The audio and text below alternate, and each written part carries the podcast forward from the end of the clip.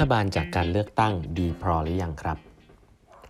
สวัสดีครับ ท่านผู้ฟังทุกท่านยินดีต้อนรับเข้าสู่แบบบรรทัดครึ่งพอดแคสต์สาระดีๆสำหรับคนทำงานที่ไม่ค่อยมีเวลาเช่นคุณครับ อยู่กับผมต้องกวีวุฒิเจ้าของเพจแบบบรรทัดครึ่งครับวันนี้เป็น EP ที่ 960นะครับที่มาพูดคุยกันนะฮะวันนี้ก็จะขอเล่าต่อนะฮะ ถึงหนังสือ The Raging 2020 นะฮะ Companies Countries People and Fight for Our Future นะครับ Alex Ross นะฮะ เคยเขียนหนังสือชื่อ The Industry of the Future นะครับค่อนข้างเขียนได้ดีทีเดียวนะครับเล่มนี้เนี่ยจริงๆตอนแรกว่าจะใช้เวลาไม่เยอะ แต่พอนั่งเล่าไปเรื่อยๆก็เออสนุกดีนะครับ แล้วก็อาจจะ off topic เรื่องการการทำงานหน่อยๆ แต่ว่าผมว่าแฟนๆแปดบรรทัดครึ่งอาจจะอยากให้ลองมาฟัง topic ที่มันกว้างกว่านั้นนิดนึงนะครับ ก็อันนี้เป็นเรื่องของสังคมนะฮะรัฐบาลแล้วก็ภาคเศรษฐกิจนะครับว่ามันเกี่ยวข้องกันยังไงครับ ซึ่งจริงๆเล่ามาสี่ห้าหกเจ็ดตอนเนี่ย ก็จะเกี่ยวข้องกับว่าเฮ้ยโรงของรัฐบาลจริงๆ แล้วเนี่ยปล่อยให้อยู่ในกำอำนาจของคอร์เปอเรทในยุคนี้มันเยอะเกินไปหรือเปล่านะครับแล้วคอร์เปอเรทเนี่ยก็มีผู้ถือหุ้นที่เป็นแชร์โฮเดอร์เอมันถ้าเกิดคอร์เปอเรททำทุกอย่างให้กับแชร์โฮเดอร์แล้วสังคมจะได้อะไรบ้างอ่าอะไรแบบนี้เนาะซึ่งหนังสือเล่มนี้ก็ชาเลนจ์นะครับอเล็กรอสก็ชาเลนจ์เรื่องเหล่านี้ครับว่าโรของรัฐบาลที่จริงแล้วเนี่ยมันก็ยังมีความสำคัญนะแล้วก็มีหลาย ๆ เรื่องที่เอกชนอาจจะช่วยสปอร์ตไม่ได้ เพราะว่าอินเซนティブมัน ไม่เอื้อให้เขาทำแบบนั้นนะกันนะครับเรื่องสาธารณูปโภคต่างๆ ทีนี้มีประเด็นหนึ่งนะฮะซึ่งหนังสือเล่มนี้เล่าให้ฟังอาจจะเรื่องเกี่ยวกับอเมริกานิดหน่อย แต่ผมคิดว่ามันก็ลิงก์ได้ดีในหลายๆ context เนอะเขาบอกว่าที่อเมริกาเนี่ยมันมี research เขาบอกมาชัดเจนนะว่าแน่นอนครับเราก็รู้ว่า activity หนึ่งนะครับของการที่มีเวลามีการเลือกตั้งที่อเมริกาเนี่ยมันก็จะมีการระดมทุนนะฮะก็คือการบริจาคเงินแหละ และการระดมทุนก็คือการแบบ เรียรายเงินนะครับเรียรายเงิน เพื่อจะเอาเงินน่ะมาทำสิ่งที่เรียกว่าหาเสียงนะครับถ้ามีเงินเยอะก็หาเสียงได้เยอะ หาเสียงได้เยอะก็ควรจะได้ฐานเสียงเยอะครับซึ่งมันเป็นสิ่งที่น่าสนใจตรงที่แน่นอนคุณเป็นรัฐบาลที่มาจากการโหวตโหวตเยอะโหวตน้อยไม่เป็นไรนะครับแต่การที่คุณจะส่งเสียงไปหาคนที่เป็นโหวตเตอร์เหล่านั้นเนี่ยคุณต้องใช้เงิน และเงินมันไม่ได้มาจากทุกคนนะฮะเงินมันมาจากคนบางกลุ่มครับแล้วก็ส่วนใหญ่ก็จะเป็นนักธุรกิจนะภาคเศรษฐกิจที่อยากจะได้ผลประโยชน์ อันนี้คือที่อเมริกาเป็นอย่างนี้พูดชัดเจนนะครับเพราะฉะนั้น เขาก็บอกว่ามันก็มีรีเสิร์ชชัดเจนครับว่าเมื่อนักการเมืองเข้ามาอยู่ในออฟฟิศนะครับได้รับเลือกเข้ามาแล้วเนี่ยมันมีหลักฐานอยู่พอสมควรนะครับว่าเขาก็จะแก้ปัญหาให้กับโดเนอร์ก่อนที่จะแก้ปัญหาให้กับประชาชนทั่วไปครับซึ่งผมว่ามันเป็นผลประโยชน์ต่างตอบแทนแบบชัดเจนนะแล้วผมว่าหนังสือเล่มนี้เขาก็เขียนชัดเจนว่าอเมริกามีปัญหานี้ครับแล้วอเมริกาก็น่าสนใจว่า มันค่อนข้างจะ track เงินได้ด้วยว่าเฮ้ยใครกันแน่ที่เป็นบริษัทอะไร หรือใครที่เป็น supporter ให้กับรัฐบาลกลุ่มไหนเนาะผมว่า context ของแบบเมืองไทยก็อาจจะมีอยู่บ้างเนาะก็เออมันก็มี supporter ขององค์กรที่ support กับรัฐบาลกลุ่มไหนใช่ไหมแล้วเขาบอกว่าที่อเมริกาเนี่ยก็ชัดเจนครับว่านักการเมืองก็จะเอื้อประโยชน์ให้กับคนที่เคยให้เงินตัวเองมา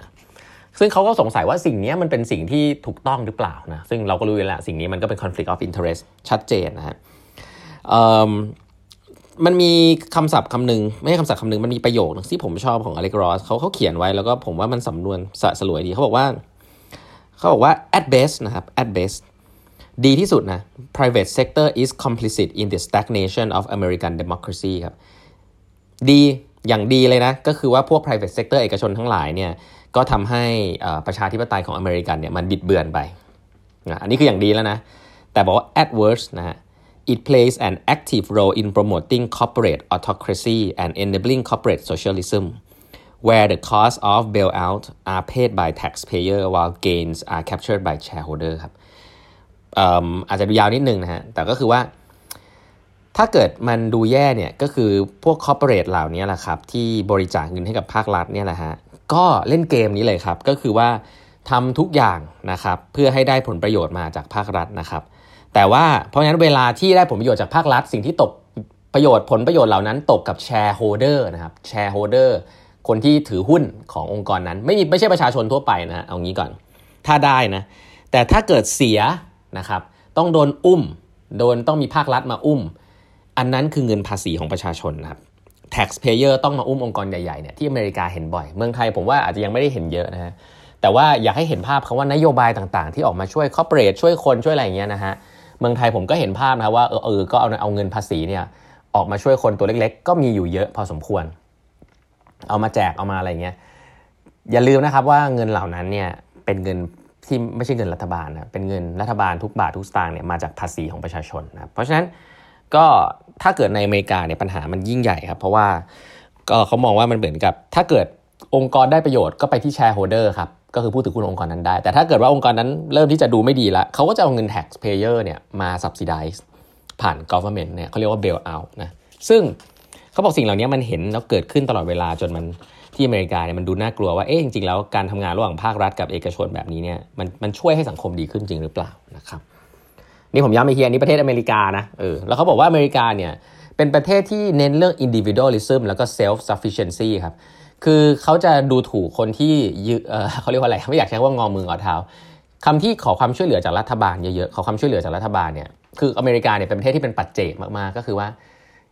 ฉันเนี่ยคุณต้องดูแลตัวเองอะใช้คำนี้เพราะฉะนั้นคนอเมริกันส่วนใหญ่ก็จะหางานทำแล้วก็จะได้สวัสดิการจากองค์กรเอกชนซะมากกว่า ซึ่งสวัสดิการองค์กรเอกชนเนี่ยมันก็มีทั้งดีแล้วก็ไม่ดีใช่ไหมมันควบคุมไม่ได้ ถ้าเกิดคุณว่าไม่ดี คุณก็ไปหาองค์กรอื่นอยู่สิอะไรเงี้ยก็เป็นเรื่องของคุณเป็นระบบตลาดนะครับคุณเลือกได้ แต่สมมุติว่าถ้าเกิดองค์กรทุกองค์กรให้สิ่งที่ไม่ดีแล้วก็กับพนักงานหมดเลยล่ะจะทํำยังไง รัฐบาลจะมีส่วนช่วยอะไรบ้างซึ่งเขาบอกว่าประเทศที่พัฒนาแล้วส่วนใหญ่ก็ไม่ได้คิดแบบอเมริกาครับที่ยุโรปส่วนใหญ่เนี่ยประเทศเนี่ยเเขาจะเก็บภาษีค่อนข้างเยอะนะครับ แต่ว่าเขาจะทำสิ่งหนึ่งเขาเรียกว่า safety net นะฮะก็คืออถ้าคุณไม่มีงานทำอย่างนั้นคุณยังใช้ชีวิตได้อย่างสบาย อย่างเช่น คุณไปโรงพยาบาล คุณก็ไปฟรี คุณมีลูกลูกคุณก็เรียนฟรี ไม่ว่าคุณจะมีงานหรือไม่มีงานคุณไม่ต้องกังวลเรื่องนี้ เพราะงั้นคุณก็ใช้ชีวิตของคุณนะครับ เลือกงานที่คุณชอบเอเลือกงานที่คุณสบายใจนะครับแล้วก็อยู่กับครอบครัว เอ๊ะตกลงชีวิตแบบไหนที่ดีกันแน่ครับ ชีวิตที่คุณสามารถจะมี basic พื้นฐานแบบนี้แล้วจ่ายภาษีเยอะ แล้วก็เลือกทำในสิ่งที่คุณต้องการนะครับซึ่งรัฐบาล support สิ่งเหล่านั้น หรือว่าประเทศที่ไม่มีอะไร support คุณเลยคุณต้องกัดฟันดิ้นรนเอานะครับแล้วก็เงินมีมากมายคุณถ้าคุณโชคดีคุณได้เงินเยอะ คุณก็ดูแลตัวเอง ถ้าคุณโชคร้ายคุณได้เงินน้อย ทีนี้คุณลำบากแล้วรัฐบาลไม่ช่วยคุณคำถามคือ คุณอยากอยู่ในประเทศแบบไหนครับสิ่งที่น่าสนใจเขาบอกว่าในโลกอนาคตเนี่ยถ้าเรามองเนี่ยให้ลองเดาว่าความเป็นไปได้นะครับ ที่คนหนึ่งคนจะทำงานหนึ่งงานไปจนตลอดชีวิต หรือเปลี่ยนงาน 30 ครั้งในหนึ่งชีวิต คุณคิดว่าความเป็นไปได้อันไหนมากกว่า เขาบอกว่าน่าสนใจว่ามันก็มีรีเสิร์ชบอกว่าอันหลังเนี่ยอาจจะเป็นไปได้มากกว่านะซึ่งมันดูตลาดตลกตลกนะคือคนยุคของเราเนี่ยเราอาจจะเคยเห็นพี่ๆที่แบบทำงานหนึ่งบริษัทมาตั้งแต่เรียนจบจนเกษียณนะเรารู้สึกว่าโหรอยัลตี้มาก ตอนนี้อาจจะหายากแล้ว แต่ก็ยังมีอยู่บ้างเนาะแต่ถ้าบอกว่าคนที่เปลี่ยนงานมา 30 งานเนี่ยคุณจะบอกว่าหูบ้าหรือเปล่านะครับเอ๊ะเป็นไปได้ยังไง มันจะเจริญก้าวหน้าได้ยังไงนะ แต่ในโลกอนาคตเนี่ยเขาบอกมันมีความเป็นไปได้ที่จะเกิดเคสหลังมากกว่าเคสแรกนะครับมันหายากมากครับคนที่จะอยู่ในองค์กรเดียวกันไปเรื่อยๆ จนถึงเกษียณครับเพราะว่าโอกาสมันเปิดมากมายให้ข้อมูลมันสื่อสารถึงกัน คนยุคก่อนไม่เห็นโอกาสไม่มีระบบสื่อสารต่างๆ ไม่มีข้อมูลนะครับที่เห็นตรงกันมันจะเป็นข้อมูลที่เกิดจาก connection ล้วนๆ แต่ตอนนี้ทุกอย่างอยู่ในอินเทอร์เน็ต ทุกอย่างเนี่ยมันสื่อถึงกันหมด เพราะฉะนั้นคนยุคนี้สามารถ capture โอกาสที่เขาเห็นและ match กับตัวเขาได้ดีกว่านะเพราะฉะนั้น ถ้าคุณนึกภาพว่าการย้ายงานบ่อยๆเนี่ยมันเป็นมันจะกลายเป็นเรื่องปกติ คนมีสิทธิ์เลือกมากขึ้นเนี่ยไอ้สิทธิพื้นฐานทั้งหลายเนี่ยมันควรจะไปเกี่ยวกับบริษัทเอกชนที่เขาทำงานจริงหรือเปล่า หรือมันควรจะเป็นสิทธิพื้นฐานที่สังคมนั้นๆควรจะให้กับคนในประเทศตัวเอง แล้วคนในประเทศตัวเองก็ไม่ต้องกังวลกับเรื่องเหล่านั้น เช่นเรื่องลูกไปโรงเรียนเรื่องโรงพยาบาลอะไรต่างๆ healthcare นะครับซึ่งปัญหานี้มีปัญหาที่อเมริกามากๆนะครับเพราะว่า healthcare นี่คือราคาแพงมากที่อเมริกา เขาก็เลยบอกว่าเฮ้ยเขาก็ challenge assumption แบบนี้ครับคนเขียนว่าเอ้ยจริงๆแล้วประเทศที่พัฒนาแล้วเนี่ยก็ไม่จำเป็นต้องเป็น individualism จ๋านะแล้วก็คนเนี่ยก็ไม่จำเป็นต้องเหมือนกับปากกัดตีนถีบทำทุกอย่างด้วยตัวเองนะเพราะสิ่งนี้บางทีแล้วคนเราเลือกเกิดไม่ได้โอกาสไม่เท่ากันเนี่ยคนบางคนไปติดอยู่ในหลุมที่แบบเกิดผิดที่นี่คือลำบากเลยนะครับ ซึ่งผมว่าเมืองไทยเราเห็นเยอะมากอินคัมแกรมันก็จะเยอะขึ้น คนรวยรวนขึ้น คนจนจนลง สิ่งเหล่านี้เนี่ยคุณจะไปพันิชคนจนไม่ได้ครับเพราะจุดเริ่มต้นมันไม่เท่ากันอะไรแบบเนี้ยเพราะฉะนั้น ก็หนังสือเล่มนี้ก็จะ challenge notion ที่เป็น individualism จ๋าแบบอเมริกันแล้วกันเนาะเขาก็จะแปะเรื่องของจีนไว้เดี๋ยวกันว่านั้นโมเดลของจีนน่ะก็มีคนพูดถึงเยอะนะครับว่าไม่ต้อง democracy จ๋านะเขาใช้ efficiency สูงนะครับก็จะสามารถทำอะไรได้เร็ว แล้วก็ถ้ารัฐบาลมี ethics ที่ดีเนี่ยก็ช่วยแก้ปัญหาความยากจนได้เร็วขึ้น แต่สิ่งที่น่ากลัวสำหรับโมเดลจีนก็คืออะไรครับก็คือว่าถ้าวันใดก็ตามนะครับที่ economic เขาไม่โตครับคนยังจนอยู่เนี่ยคนก็จะลุกฮือได้นะครับเพราะว่ารัฐบาลมีคุมได้ทุกอย่างใช่ไหมเพราะนั้น มันก็จะอาจจะเกิดความรุนแรงได้ ถ้าเกิดว่าเศรษฐกิจมันไม่โต แต่ตอนนี้เมืองจีนเศรษฐกิจมันโต ทุกคน happy ก็เลย happy กับรัฐบาลอะไรแบบนี้ ก็คือประชาชนเนี่ย sacrifice freedom ตัวเองนะครับเพื่อที่จะมีมีอาหารเลี้ยงปากท้องตัวเอง แล้วก็ตัวเองมี wealth ที่มากขึ้น แล้วก็เชื่อใจรัฐบาล ซึ่งก็ขึ้นกับ stage ขององค์กรของประเทศด้วยแหละนะว่าเป็นแบบไหนเนาะก็เมืองจีนเขาเลือกแบบนั้น แต่เขาบอกว่าถ้าวันหนึ่ง เศรษฐกิจมันไม่โตแล้วคนก็อาจจะโวยวายเรียกร้องกลับมาหาเสรีภาพก็ได้ ก็เป็นไปได้นะครับ อันนี้ก็เป็น food for thought นะครับว่าผมว่ามันมีภาพใหญ่ที่น่าสนใจหลายๆอันเดี๋ยวเล่าให้ฟังต่อในครั้งต่อไปนะฮะวันนี้ฝากกด subscribe แบบทักครึ่งพอดแคสต์ด้วยนะฮะแล้วพบกันใหม่พรุ่งนี้ครับ สวัสดีครับ